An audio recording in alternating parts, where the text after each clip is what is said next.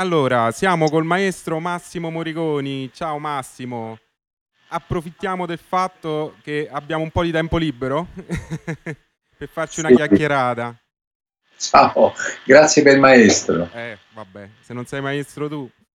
Eh, Casualmente avevamo del tempo libero, eh Massimo, per fare due chiacchiere online, che dici? un pochino dai che devo uscire, devo andare a tennis. c'è, questa, eh, come dire, c'è questo momento di riflessione, insomma, e eh, ne approfittiamo pure per fare un po' di rifless- riflessione musicale. Insomma. Sì, sì, sì. Allora, eh, io partirei proprio, se tu sei d'accordo, dal tuo libro Databus, di recentissima uscita, dove Sì. sottolinei proprio l'importanza di suonare con altri musicisti, quindi il discorso dell'interplay, il discorso del... Guarda, la, sì, scusate la copertina dice tutto, guarda. Perfetto, cioè un bell'ensemble. Ecco. Sì, Cioè, che vuol dire? Che è, è come quando parli di suonare, insomma, eh, sono quelli che fanno dei- anche dei bei discorsi da soli, ma in genere si interloquisce con qualcuno. Quindi la musica va fatta con qualcuno. E questa è la parte oscura della musica, nel senso che tutti conoscono più chi più chi meno la musica, ma non tutti sanno da dove viene la musica. La musica non viene dalla musica, Beh, viene da esseri umani che suonano ma si relazionano anche. certo. Quindi lo stato d'animo, i sentimenti, il modo di, di concepire l'altro influenzano il modo di suonare insieme. La magia della musica per me, chiaramente, la mia generazione ha iniziato eh, in cantina, insonorizzando la cantina con la lana di vetro, ancora c'ho la tosse, Mhm. o con le uova, o con le, come si chiamano, Eh, i contenitori delle uova. cartoni, i carto- famosi eh. cartoni delle uova. Sì, sì, Eh, e tutti no? noi avevamo un gruppo del cuore col quale ci vedevamo tutti i giorni in cantina a fare le prove. E, e questo costruiva un suono, non cinque suoni separati, ma il fatto di suonare insieme, se te senti gli Yes, eh, i Genesis, tutti, i Weather Report, tutti quei gruppi, ognuno ha un proprio suono, una sonorità. Certo. E questa è data da come si suona insieme. Perché spesso e volentieri abbiamo visto anche dei, dei grandi musicisti che messi insieme non, non venivano una bella musica. Quindi per me la musica è soprattutto anche vita. Quindi in questo libro ci sono tante cose di vita musicale perché ci ho messo veramente tutto quello che ho usato per farmi casa, cioè dalle partiture musicali di pezzi più diversi come generi, dal classico jazz al pop, eh, letture professionali, ehm, tutte cose che io ho usato e che mi hanno pagato, quindi cose reali della musica, perché spesso poi si studia il metodo con le scale, con il solfeggio ritmico, ma poi quando vai a suonare quella roba si legge in un'altra maniera. Allora questo libro è pieno di vita di musica e quindi è anche molto scritto, ci sarà un, ci sarà un, un 25% dove parlo dell'emotività, parlo del relazionarsi, parlo facendo de- delle mini interviste a, so, a Gianni Ferrio, a, a- Mina, a Concato, a Massimiliano Vani, a Alfredo Volino, a Daniele Rea, cioè a tutti quelli che compongono il team musicale e ho chiesto voi quando chiamate un bassista perché lo chiamate? Ognuno ha dato un'idea propria del bassista. Cioè, quindi è un libro dove utile anche, lo stanno comprando anche i chitarristi, perché comunque va un po' al di là del basso, perché parla molto di- del basso ma inserito nella musica. E poi ci sono tutte le figure di merda che ho fatto, Ok. Quelle che hai raccontato. da- che sono state le lezioni più importanti della mia vita, nelle quali ho capito che nessuno di noi è insostituibile. E quindi ho visto musicisti a parità di bravura, magari uno lavorare molto di più perché, perché? Perché rispettava chi lo chiamava, a prescindere dal genere musicale, perché poi qui entriamo in un altro campo. Comunque parla anche di questo, dei generi musicali. Il genere musicale è la qualità di- della musica che stai ascoltando. Se hai ai massimi livelli è, è- è- degna e difficile da suonare, perché poi nella mia vita, sai, ho fatto, sono arrivato a 350 dischi, Certo. mi ricordo bene le brutte figure, specialmente quelle degli altri. Io ne ho fatte poche per fortuna, ma toste. Ma ho visto dei musicisti venire in studio con supponenza perché facevano un tipo di musica, quella era una cosa più facile, e non riuscire a suonare per il pezzo. la cosa più difficile, ecco, quindi insomma... Tutta la tua esperienza di session, ma immagino pure quella che hai fatto nell'orchestra della RAI, no? Sì, sì, sì, poi ci sono, nel libro c'è anche una ventina di pagine dedicate a chi insegna. Insegnare è come fare il medico, curi l'anima musica, l'anima, la passione, eh, quella che a volte salva anche la vita, che ti fa riprendere le malattie, e curi proprio eh, una persona e devi dargli la possibilità di trovare il suo modo, non imporgli il tuo. Perché Jeff Porcaro, se l'avessero costretto a fare jazz, magari sarebbe stato un batterista mediocre, ma nel suo genere è stato uno dei più grandi. Quindi eh, l'insegnante non deve imporre, ma deve assolutamente mettersi al servizio degli adelanti, riuscire a far piacere più stili, a far capire che la musica si è mischiata, che sapere eh, suonare un walking bass e collegare degli accordi potrà servirti anche per collegare, per collegare gli accordi di un, di un pezzo pop. Certamente. Poi, tra l'altro, ecco, quando... parla di tutte queste cose. Certo, tanto più oggi che, come tu stesso hai detto in altre occasioni, è tutto mischiato, cioè nel jazz, nel pop. Cioè... Eh sì, prima era più semplice, no? mi ricordo eh, i turni all'RCA, allora serve un solo rock, allora chiamiamo quello là, serve un solo bossa nova, allora chiamiamo quello là c'erano proprio le scatolette della musica. Poi è arrivato il progress, che tutte le cose che hanno cominciato a mischiare il jazz per primo. Guarda Davis, guarda tutti questi che si sono avvalsi subito dei suoni moderni e dei ritmi anche moderni, che poi i ritmi vengono sempre da, dal passato, eh, però suonati con suoni e con una modalità diversa. Quindi eh, bisogna prendere atto di quello che ci circonda. Poi uno è padrone anche di suonare solo la musica dagli anni 40 agli anni 42, però rispetti chi non è come lui. Ecco, questo io dico. Eh, è importante essere trasversali, non bisogna aver paura di quello che si conosce poco. Assolutamente, poi tra, tra l'altro anche oggi che nei conservatori iniziano a esserci corsi di pop rock, no? quindi c'è proprio questo jazz, quindi jazz, classica e pop che grande. ok, è eloquente questa. Però ecco, in teoria Posso? ci dovrebbe... Posso? Certo. Posso? certo. Vai. Ho 50... No, c'è 1500... La prima. Nel conservatorio italiano, se c'è un corso pop, il titolare di chitarra classica è quello che ha diritto a farlo. Okay. Quindi vado da uno che ha studiato Bach e mi insegna come, come distorcere la chitarra di Jimi Hendrix. T'ho detto tu, cioè, adesso eh, per... basta.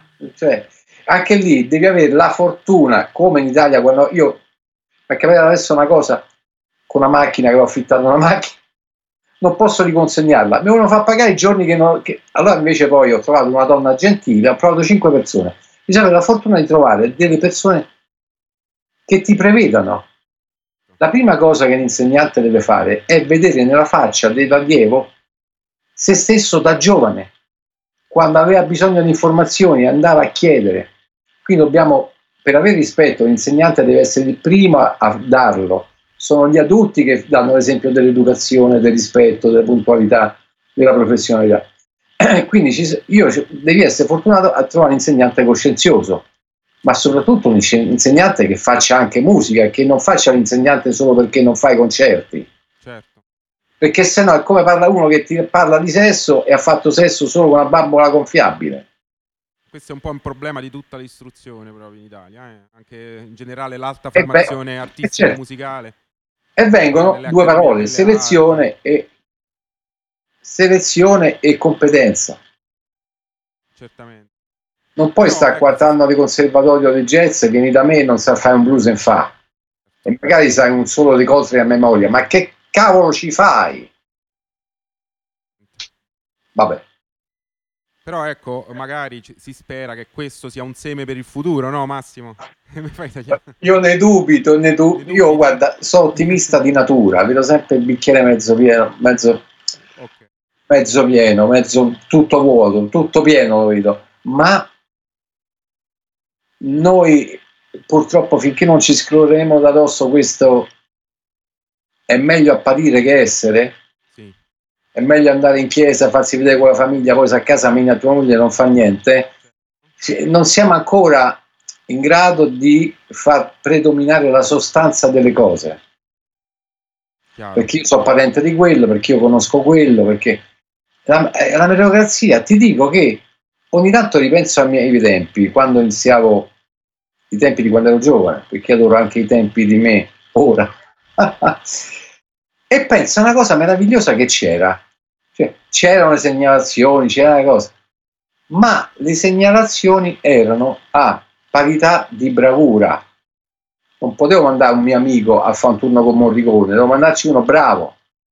Certo. Quindi c'era una sorta di scrematura più si andava su e più erano meno i bassisti, meno i batteristi, e quindi si formava una piramide per meriti, non per mafia. Certo. Perché, eh, perché? Perché se te devi ripetere quattro volte una cosa, paghi la sala per 50 musicisti, e quindi era un fatto proprio di business. Suonavano i più bravi perché si faceva bene e subito. E, e, questa è una cosa che adesso mi manca perché ci, secondo me non basta dare il posto all'insegnante perché ha tutti i titoli in regola. Questo insegnante deve fare un esame attitudinale perché le regole e le scale le conosciamo tutti, ma deve sapere relazionarsi con rispetto e con intelligenza ai propri interlocutori. Impara le regole e dimenticale, ha detto qualcuno. Mai. I ladri. è vero, cioè, no, scherzo, che, scherzo. che dici hai, hai, perfettamente ragione, però se uno pensa che oggi magari nei conservatori di pop rock ci sono i Mario Guarini e tanti altri. Ma queste sono, e qui parlavo di fortuna, ecco, fortunati quelli che ci vanno, cioè, ma non mica sto generalizzando, io non generalizzo mai. Certo. Anzi, ti dirò che la maggior parte degli insegnanti sono bravi, ma come tu sai bastano pochi per creare malumore e un ambiente malsano. Certo. Basta uno che rema contro. Sì, so di racconti, capito, di eh, di tanti bravi insegnanti che vogliono fare iniziative, seminari, fare concerti e magari l'insegnante di armonia classica che si oppone perché? Sì. Perché secondo lui vale solo quella cazzata che insegna, capisci? Certo.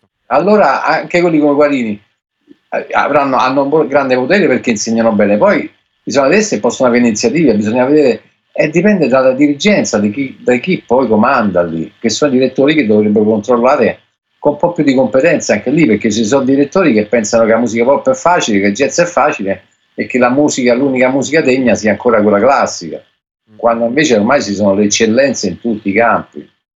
Bisogna augurarsi che insomma nel futuro la cosa cambi, piano piano, no? Con questa, io spero, io spero che questo momento, guarda, io pensavo a questo momento che stiamo vivendo, proprio per questo, cioè rifare un po' la scaletta dei valori, riuscire ogni tanto a mettersi in gioco un po' di più e non pensare che ha incontrato otto batteristi stronzi.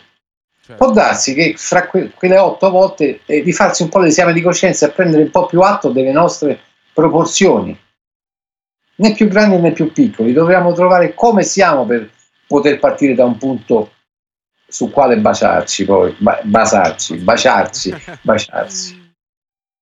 Bene. Capito? Quindi, vabbè, quindi, eh, come dire, quindi tu la vedi grigia, diciamo, non la vedi rosa. a metà, io spero, spero, insomma, io spero, per esempio, queste interviste, queste, tutta gente che suona, cioè facciamo il più possibile. Io insegno anche per questo, anche perché mi piace proprio passare un po' il concetto della musica sana, non agonistica, certo. ai, ai ragazzi. Senti, a tal proposito, io colgo l'occasione per farti una domanda che mi è stata fatta per te in Bass Community mi chiedevano come tu vedi il mondo della didattica attuale, cioè con tutta questa enorme offerta che c'è online e appunto visto che tu gestissi una bellissima scuola di musica che è per 100 musica, la vedi positiva, non la vedi positiva? Sarebbe meglio no, quando si La vedo positiva stava... perché c'è tanta gente che, ehm, che lo fa perché non suona. E comunque la scuola e l'insegnante è una delle figure più difficili da trovare l'insegnante bravo, deve essere bravo musicista e bravo insegnante, non è facile trovare dei bravi insegnanti. E ormai in certe scuole insegnano gli allievi degli allievi degli allievi. Non è che c'ho niente contro le scuole di musica, ma dovrebbe essere un po' di qualità, insomma, no? Eh, eh, eh, quindi questo cioè, poi non c'è nessuno che controlla, invece una volta quando eravamo piccoli dicevamo con Piero Annunzi, una volta grande pianista, mi ricordo una battuta, eh, stavamo ascoltando un gruppo che suonava malissimo e, e, lui disse ci vorrebbe la polizia musicale. due che vanno in giro la sera, ma dai, ti levo, no, te non puoi suonare per sei anni, devi studiare questa cosa. Sì. Devi... Pensa a sta polizia musicale quando becca quelli che suonano in playback, eh, che hanno 800 chitarre che le mostrano solo, no? Quelli sono la vera rovina. Mamma mia. sì, sì, sì, sì. Ecco, almeno, a, a- come dire, quando si facevano le balere, pure parliamo Eh, vedi, musica, eh, Torniamo al punto di prima. Il punto è sempre quello, l'apparire più che essere. Sì. È questo il punto. Sì, riallacciandoci, io ti facevo la domanda più sul discorso dell'online, no? Il discorso Ah, l'online, didattica eh, devo dire che mi mette un po' d'angoscia la maggior parte delle lezioni che vedo perché sono autoreferenziali, nel senso che molte faccio vedere questa cosa di tecnica, ma quando, come, io voglio, non voglio imparare la Divina Commedia a memoria, voglio capire la grammatica e il significato di ogni vocabolo che poi userò come cavolo mi pare. Quindi vedo che c'è molta, cioè sono tutte le cose che gli vengono meglio. E, ma il problema non è neanche quello, è che sono da soli, quindi se io potrei fare una bella... Che intervista mi faccio da solo io? Mi faccio tutte domande belle, tutte domande comode. Sì, sì, quindi eh, la vedo male, la vedo male perché bisognerebbe anche suonare insieme. Comunque c'è anche tanta gente che suona insieme, però per certe volte vedo questi che hanno basso sette corde, come faccio così? Tutto il tempo, ma cazzo, ma fai finta che ti piace, certo, fai almeno finta che ti piace, ma che è una guerra? certo. Poi capisco che magari c'è anche chi suona assorto, però la maggior parte hanno st'occhio, non dico di sfida, ma di supponenza. Senti, poi sai quante gente così ho visto venire a fare un turno, una cosa e non riuscire a inventarsi un groove che sia funzionale per pezzo. Perché la musica è fatta di idee, di cultura e di pertinenza. Io ho quattro lauree. Che cazzo c'entra in questo momento che ti dico che ho quattro lauree? certo. Oh, se verrà in discorso ti farò vedere anche la superloquia, ma se non servirà questo giorno tu non saprai come faccio le superloquie, ma saprai come cerco di fare musica per quello che sto ascoltando, magari mettendoci la mia firma. Cosa che per me è accaduto 40 in 45 dischi con Mina. Mi ha dai- sempre lasciato la libertà di essere. Però ci vuole la fantasia, ogni volta ero preoccupato, ma non preoccupato tecnicamente, perché ormai me la so cavare nelle, situ- nelle situazioni, ma preoccupato di, di- pensavo avrò una bella idea domani mattina su un brano che io non ho mai sentito. Questo è il problema di chi fa arte, avere anche delle idee, se no si diventa delle macchinette. Quindi te- sì, tecnica sì, Non solo quello, insomma. tutte le note sono uguali. Eh? Sì, ma non solo quello. Come? C'è stato un piccolo gap di connessione. Tecnica sì, ma non solo quella, insomma, diciamo. No, tecnica però espressiva, nel senso, non è che io parlo così e, tutte le parole, le cioè quindi le dinamiche, sapere suonare piano, le note corte, le note lunghe fatte bene, l'intensità col vomito, cioè ehm, tutte queste cose, ondeggiare un po' sul tempo quando è necessario, se, se c'è lo swing spingere avanti, se vuoi suonare un po' più layback, suoni- cioè sono duemila cose oltre alle note. Certo, peraltro su uno dei tuoi metodi, eh, mi ricordo dietro c'è scritto l'importanza di interpretare le cose in tanti modi, no? Sì, Cioè il fatto che tu Esatto. sottolinei proprio eh, è importante una cosa saperla suonare eh, in diversi modi, non impararla una tanto, Guarda, anche un po' assolutamente, guarda, ti dico, eh, già basta una cosa, non so, te conosci Walking Bass, no? Quindi eh, te fai un blues a 100 di metronomo è un po' eccezionale dove si può pensare in avanti a quello che verrà. Se lo metti a 2,50 cambia proprio il modo di suonare il modo fisico. Se lo metti a 50 è difficile come a 300 quindi già suonare una stessa cosa a differenze diverse eh, a differenti velocità metronomiche è fondamentale. Perché?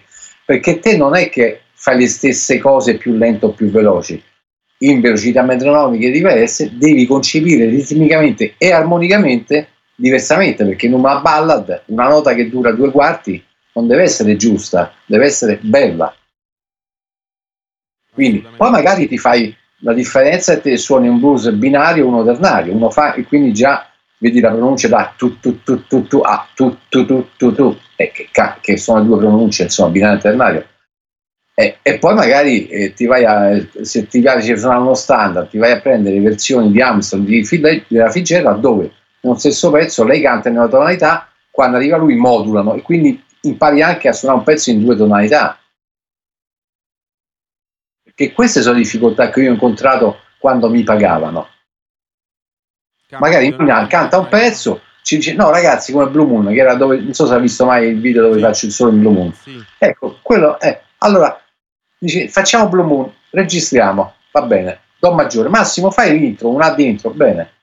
Allora, corde vuote, no? Quindi concepisci in una certa maniera. Si ferma, mi dice no, e basta, re bemolle. One, two, three, four. Via. E dici non muovo la faccia se te vedi. Sì, sì. Io sono uno che scherza quando suona. Certo. Perché? Perché ho dovuto concepire, non potevo tras- dovevo concepire un altro solo. Certo. Perché re bemolle non c'ha dei corde vuote, quindi e ho avuto 4 secondi di metabolizzazione. Poi uno vede il video dice, ah sì, però eh, bisogna sapere, per questo dico, questo è il lato oscuro della musica, da dove viene la musica. E quella è la differenza fra il video fatto a casa in cameretta, fra certo. e allora quando capi quelle cose che fai? Vai a casa e ti suoni con standard in un'altra tonalità. Certo. E o, o te, te, fai un pezzo di Beatles e tu cambi tonalità e vedrai che scopri tante cose sulla tastiera perché non basta spostare tutto ma devi trovare i rivolti vicino. Il basso è uno strumento che non ha un'estensione da chitarra o da tastiera, è, è geometrico, sì, però soprattutto quando suoni no, nei primi quattro sì. tasti. Cioè, però se voglio una cosa in sol, esatto, e poi cosa... voglio andare in si. Non è che faccio tutto il pezzo così. certo. Sono in sol, trovando, hai capito? E quindi certo. e questo è il problema, rimanere nel range cambiando tonalità, senza geometrie. E, quindi gli studi sono questi importanti per chi fa questo lavoro. Guarini, Guarini mi ha raccontato che magari Baglioni la sera, no, sto pezzo un tono sotto che sto al volo, sul palco, davanti allo stadio Via, non è semplice sta roba. Certo. Mi ricordo. Ah, lo raccontava? Eh, no, no, l'ha raccontato a me. Anche lui l'ha, l'ha, raccontato in un video, sì, sì. Eh, assolutamente, queste sono le problematiche del lavoro live, diciamo così. Sì, sì, e poi tanti magari fanno Donna lì a 3000 ma fanno solo quello. Ma chi certo. ti chiama per fare Donna lì a 3000? Già ha fatto Pastorius, certo. poi vorrei suonare un altro pezzo. Certo. Non facciamo 12 take di Donna lì. Certo. questa cosa, diciamo, questo fatto che tu poni l'accento molto sull'essere musicale con le cose, quindi non sapere di tutto, ma sapere le cose giuste, eh, diciamo è quello che è presente pure nel tuo metodo, non solo note, no? Dove praticamente una serie di eh, allora, come dire, sì. di concetti teorici li fai sentire in dei, dei, modi molto interessanti, per esempio le triadi sulla diminuita, tutte queste cose, no? Io ho preso tanto sì, da quel video, te lo dico, mi, a me, ma io, è, io, ho preso da, da Sony Rollins e da cose, non c'è problema, eh. Certo, quindi è tutta una, una catena. No, ma guarda che la musica come altre cose l'hanno già inventate, quindi per questo poi non bisogna prendersi troppo sul serio prendiamo sul serio quelli che sono i, questi che hanno inven- gli inventori, gli inventori. Poi una volta inventata la macchina è verata, è, ci hanno fatto la Ferrari, ma senza quella non esisteva la Ferrari, quindi una cosa importante per i giovani, non pensare quando sentono un pezzo di 30 anni fa, 40 anni fa che è vecchio, pensino che sia storico. Certo. È diverso.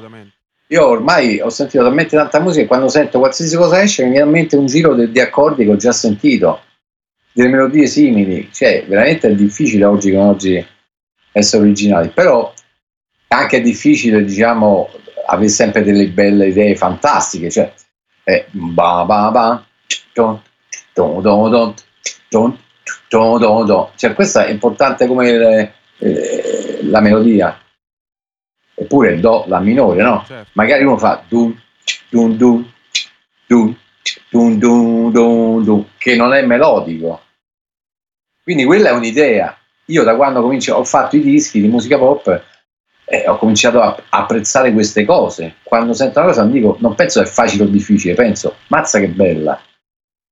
Prima funzionale e poi anche bella, perché il giro di basso deve essere prima funzionale.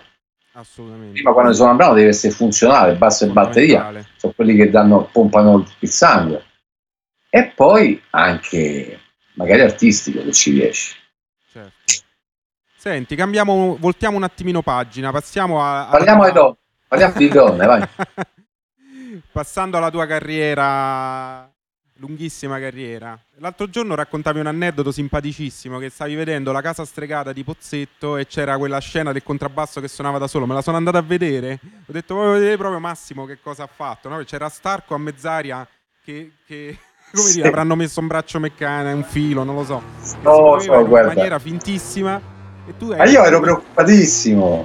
Ero preoccupatissimo perché metterci- era, era un brano che dovevo fare da solo quello e c'era tutta l'orchestra che mi guardava zitta, io stavo in piedi a registrare. Poi pensi anche che se sbagli due o tre volte fai perdere tempo, quindi Certo. c'erano delle pressioni psicologiche certo. pazzesche. Però eh, mi si, mi si apre il cuore quando sento queste cose. Io certe cose me le sono dimenticate perché, sai, per anni, a parte i concerti importanti, i dischi importanti, io ho fatto tonnellate di musica tutti i pomeriggi e tutte le mattine in studio di registrazione a fare pubblicità, colonne sonore. E ogni tanto vedo un film, una cosa, e mi riconosco perché poi mi riconosco. eh, è, è- è meraviglioso, insomma, e mi ritengo veramente ogni giorno che passa sempre più fortunato ad aver fatto tanta musica perché questa musica poi l'ho fatta con tanti personaggi meravigliosi, carichi di umanità, nel bene e nel male, ma carichi di umanità e con personalità. E quindi la casa stregata, poi sentito il tema che era disparo, insomma non era semplice, No. c'era da giunta a prima vista. Sì, ehm, pure la colonna sonora. Ma co- com'era lavorare nel mondo del cinema per le colonne sonore? Tu ci hai lavorato tanto? Mi ricordo hai raccontato beh, dipende, guarda, mo te dico una cosa che è allucinante. Questo era anche una grande, un grande pregio di quel periodo. C'erano proprio i maestri di serie A, i maestri di serie B, di serie C, di serie D, i musicisti di serie A, quelli B, proprio i top lavoravano con Trovaglioli, Ferri. E poi c'erano sotto, adesso non mi ricordo neanche il nome di questo maestro, io- dei miei primi turni, che ho iniziato proprio dal basso, nel senso proprio dal basso.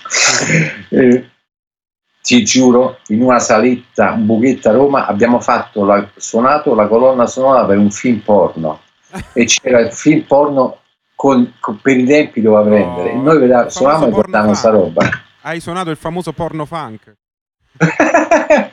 però non so che film sia non so- Vabbè, porno tocca, andarla, tocca andarla a cercare. Cioè, no porno- per dirti che comunque c'era il maestro c'erano tutte quelle cose che poi ti ritrovavi in atto però chiaramente con film di Morricone che è un'altra cosa.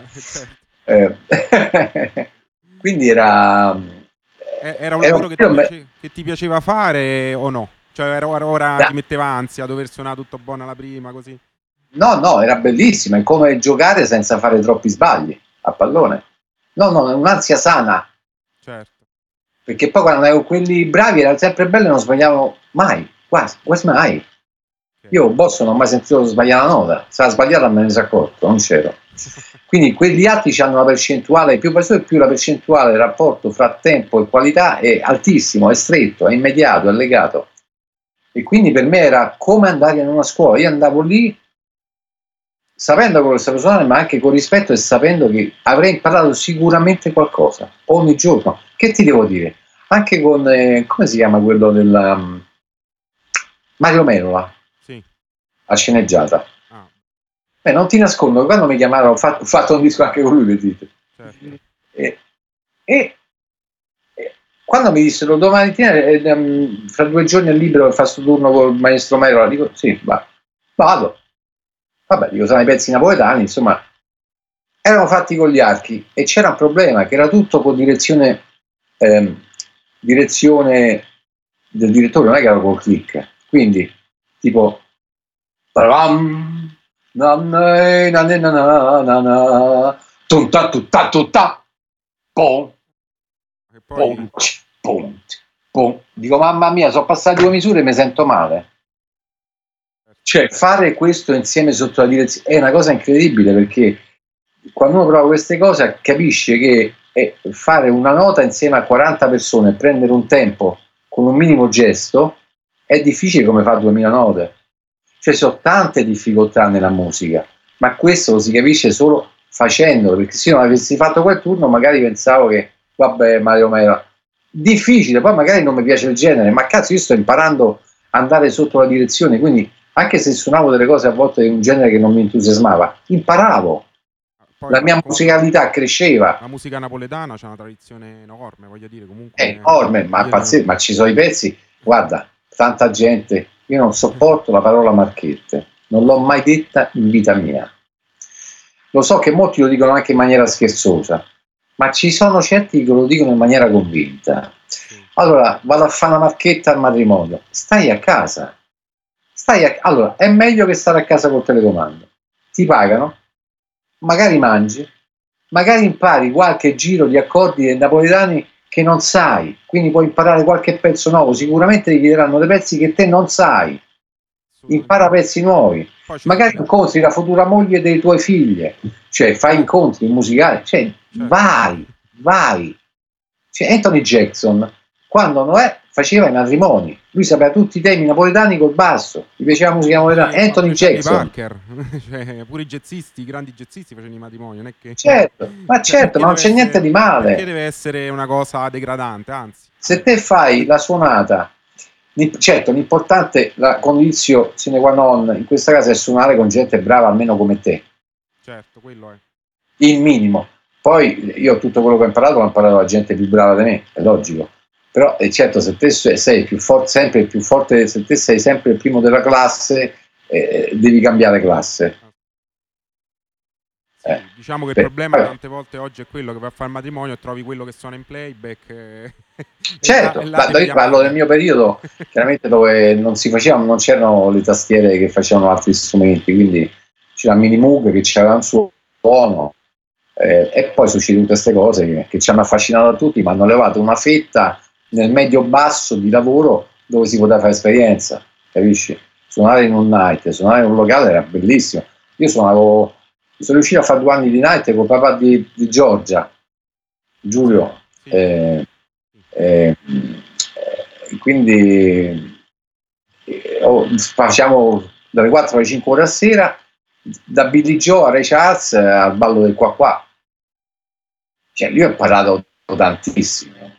Certamente. Ma tutti i jazzisti, tipo Gianni Basso, Dino Piana, Valdambrini, tutta questa generazione dopo guerra che ha portato il jazz in Italia, faceva night era abituata a trasportare i pezzi al volo per i cantanti, cioè aveva una padronanza pazzesca del fare musica. Magari certe volte non sapevano che suonavano, ma suonavano benissimo. Chi se ne frega se non sai che sta a suonare una superlogia? Se è bello, è bello. Non credo che Armstrong sapesse giustificare tutte le sue note armonicamente. Suonava a istinto.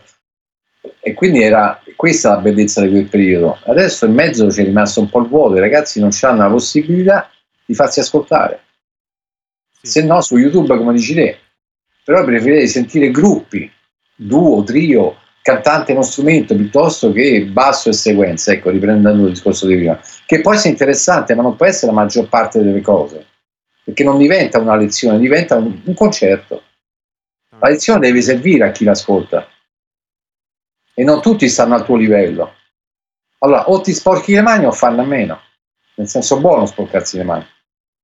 Scendi in mezzo eh, e, e, e fatti capire, dai una dritta su una cosa da usare, una cosa semplice. A volte vedo che basta un'indicazione e l'allievo studia per due mesi, cioè basta poco per, per datare come input, ma se uno non si pone il problema di dare degli input, solo di far vedere quanto è bravo o, o di, di registrare quella volta fin, quella cosa take finché non è perfetta.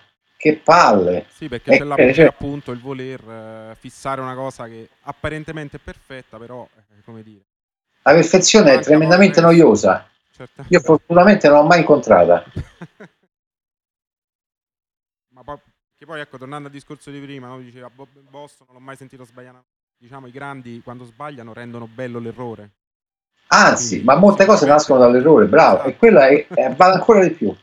Esatto. Ho detto un nome a caso, nel senso che 3.000 persone conoscono quel livello, quindi, eh, quindi, quindi futuro... ci sono anche dei motivi per cui certi lavorano e certi non lavorano. Tu il futuro di, di, questi, di, questa didattica, diciamo così, come lo vedi? Cioè adesso c'è questa eh, esasperazione, se vogliamo, di metodi, metodologie, contenuti, quindi un ragazzo che oggi studia trova tutto praticamente, quindi si perde in mille rivoli, no? Sì, io, io posso dare un consiglio di iniziare a suonare a orecchio dei dischi. Se no si atrofizza l'orecchio, eh, perché io uso sempre un orecchio, sì, un orecchio, ho le mie regole, l'altro orecchio va proprio a istinto, a istinti. Sono delle volte dico adesso non penso a niente e mi escono le cose migliori. E dico, che ho fatto? Comunque. Che ho fatto? Eh, Ti tiri giù quello che hai fatto, ecco questo. Eh, Bravo, oh, eh, bellissimo. E non suoni quello che ti sei tirato giù. Sì. Però cerchi di decodificare. Ah, ma è uscito questo. Sì, certo, però ecco, prima di andare a lezione si dovrebbe fare un po' di air training ascoltando musica, suonando magari anche malissimo in cantina, cioè capire che comunque ci sono dei rapporti anche con chi si suona certo. e poi magari andare all'insegnante, però se l'insegnante ti, ti, fa, ti manda a casa e te a casa non c'è voglia di studiare, cambia insegnante perché l'insegnante deve essere un motivatore. L'insegnante non può infondere niente della propria musicalità, può infondere i meccanismi che ha usato per ottenerla, oppure i meccanismi che sono comuni a chi fa musica a un certo livello. E, e quindi eh, cambiare insegnante perché non si trova quello che ti dà l'impressione che ti stia ascoltando. Chiaro, ma... Capisci? E te ci stiamo ascoltando, certo, se no che certo. conversazione sarebbe? Anzi, sento già di amarti. È reciproca la cosa, ma da, non da l'ora. Da, tanto non possiamo uscire. non possiamo uscire, siamo chiusi dentro casa. Va bene Massimo, io ti, io ti, voglio liberare perché sicuramente ci avrai da fare lezioni online. Guarda, cose. è un piacere parlare di queste cose, io amo queste cose. È stato un piacere farci questa bella chiacchierata. Grazie, da, da, lasciaci con un consiglio quindi per questi giovani bazzisti che studiano sul tuo metodo Databus alla ricerca disperata di capire la coesione, no? Perché io vedo che sì, sì. tanti hanno proprio questo dubbio, ma come si fa a capire l'interplay? Questo interplay è quasi un mistero oggi, no? Allora, Questo... beh, e te abbiamo avuto abbastanza interplay, no? Non ci siamo mai parlati addosso. L'interplay c'è quando c'è una persona che ti rispetta e poi se c'hai dei, dei punti in comune, ecco, bisogna, cioè non si può fare tutto con tutti. Certo. Eh, bisogna ricercare un po' le persone con le quali ci si trova un po' per, a proprio agio, se no diventa una guerra. Quindi non bisogna accontentarsi nell'amicizia e nell'amore.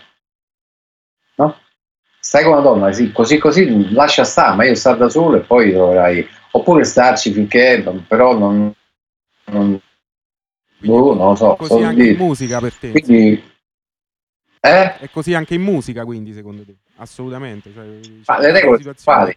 Eh, le regole sono qua, amare o non amare. Io sono prossimo dipendente, quindi eh, per me è importante non che suono, ma con chi. Eh, perché sicuramente verrà bene, verrà, verrà, divertendosi e il divertimento non tende ad essere sempre leggeri, anche profondi, però con gioia. La gioia è ridere, non è piangere. Insomma. Adesso ho fatto un disco che volevo fare da una vita che ho trovato la persona giusta, basso e voce. Ah, interessante. Mi, mi, sono divertito come un pazzo. Eh, una cantante fantastica. Eh, persona fantastica. E poi ho questo trio, diciamo, con Danilo Rea e Alfredo Colino, con il quale avevamo tutto luglio pieno dei concerti.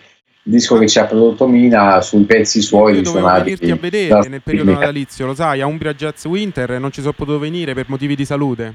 Stavamo lì. Eh, Stavamo... lo so, se, infatti ancora sto rosicando. Spero di riuscirlo a vedere questo progetto quanto prima. Vediamo, vediamo, perché noi c'eravamo adesso, c'era a maggio c'era anche Terni Jazz, che è sempre un bel jazz eh, spring, jazz spring saltato. Poi dovrei andare dieci giorni a un bel jazz a luglio, speriamo che non salti pure quello, insomma è un casino. Dai, eh, sì, due o tre progetti che mi divertono molto, ecco. Titolo di quest'ultimo lavoro che mi dicevi che hai registrato basso e voce? Ah, questa è doppia vita. Eh, il, il, gruppo si chiama Duet, grande trovata, ed è con Emilia Zamone, cantante, una cantante di 26 anni napoletana che ama cantare da, da, dallo stornello al jazz, a, a Whitney Houston e Ella Fitzgerald. E lei quest'anno è arrivata seconda lì al, al concorso quello mondiale sulla Fitzgerald, seconda nel mondo, e poi ha vinto il premio Massimo Urbani, una gra- bravissima, a parte quello che ha vinto o le cose che ha partecipato. E veramente poi fa gli strumenti col fraseggio degli strumenti con le note giuste quindi abbiamo fatto un disco dove arrangiare i pezzi chiaramente non è un disco non è che fai cover penso come sul disco perché. E quindi è un disco divertente e costa poco 13 ore e mezzo mi sembra cioè veramente. E, facciamo un sacco di concerti ora dobbiamo andare anche a fare 5-4 concerti in Australia a luglio saltati. Va bene. Eh, Ce l'ascolteremo molto volentieri allora. Ah, eh, diciamo che è divertente, dai. Va bene. Scanzonato. Allora, io ti ringrazio per questa bella chiacchierata. E grazie a te, grazie a Pierpaolo che mi ha chiamato. avere, sicuramente avremo occasione di farcene un'altra live, speriamo prima possibile. Eh, per ora vabbè. questa fungerà da anticipazione, insomma. Io spero di avere occasione poi di vedere quel progetto dal vivo, insomma, Eh, visto che non siamo riusciti a Roma. suonare a Roma. Prima o poi. Va bene, Massimo. Allora, Ciao, alla buona giornata e prossima. grazie per i consigli tecnici. Figurati, spero ti saranno utili. E buone lezioni Skype, carissimo. Grazie, ciao. Se c'è un problema, chiamo. Certo, a disposizione. Grande. Ciao. Ciao. Ciao community. Ciao, grazie.